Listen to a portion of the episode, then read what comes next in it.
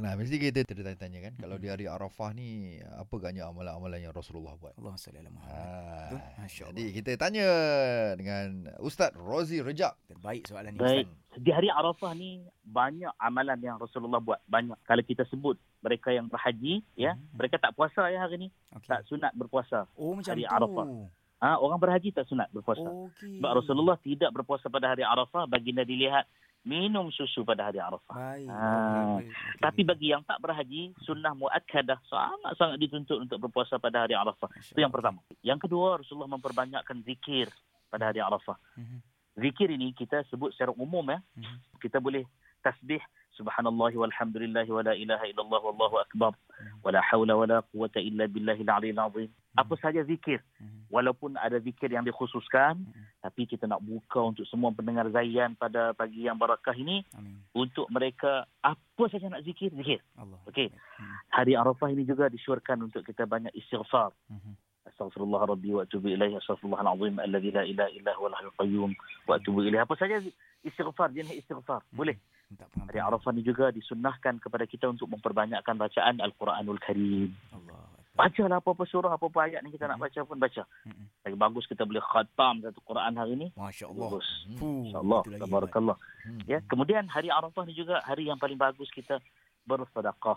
Ya, kita bagi infak kita kepada sesiapa sahaja. Alright. Imam tak semestinya mer- mereka yang susah. Bagi bagi mereka orang yang kita sayangi hari ni kita nak bagi apa? Kita bagi hadiah pada mereka. Tak ada masalah.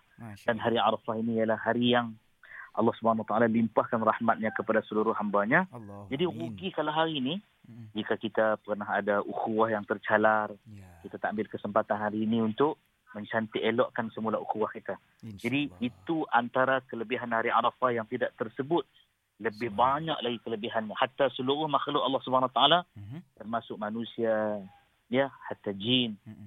binatang, tumbuh-tumbuhan semua dapat rahmat Allah Subhanahu Wa Taala pada Yaum Arafah ini. Subhanallah. Terbaiklah Ustaz. InsyaAllah. Banyak kita dapat benda ni senang je Ustaz nak buat macam Ustaz kata sedekah, Eh, eh, doa, ya, ya. istighfar, zikir. Buat benda baik Senang, je. senang, senang. Allah. Ya. Buat benda baik. Dan juga je. dan juga dan juga satu lagi boleh tambah satu lagi. Boleh boleh sila Ustaz. Memperbanyakkan solat-solat sunat That's it. Di siang hari hari Arafah ni. Baik. Macam-macam solat boleh. Mhm. Solat Okey. taubat boleh, solat tasbih boleh, solat hajat boleh, Hmm. ya. InsyaAllah. Solat wudu boleh, solat sunat nawafil, Hmm, solat rawatib yang mengiringi solat-solat fardu. Dan dan sebenarnya hari Arafah ini kita telah mula boleh uh, bertakbir bermula dari subuh pagi tadi. Oh. Ha, subuh pagi tadi ha, ya. Okey, Sekarang okey. ni kalau Zaya nak siarkan takbir dah boleh. pun boleh eh. Allahu kasih, Ustaz. akbar, Allahu akbar, Allahu akbar. eh.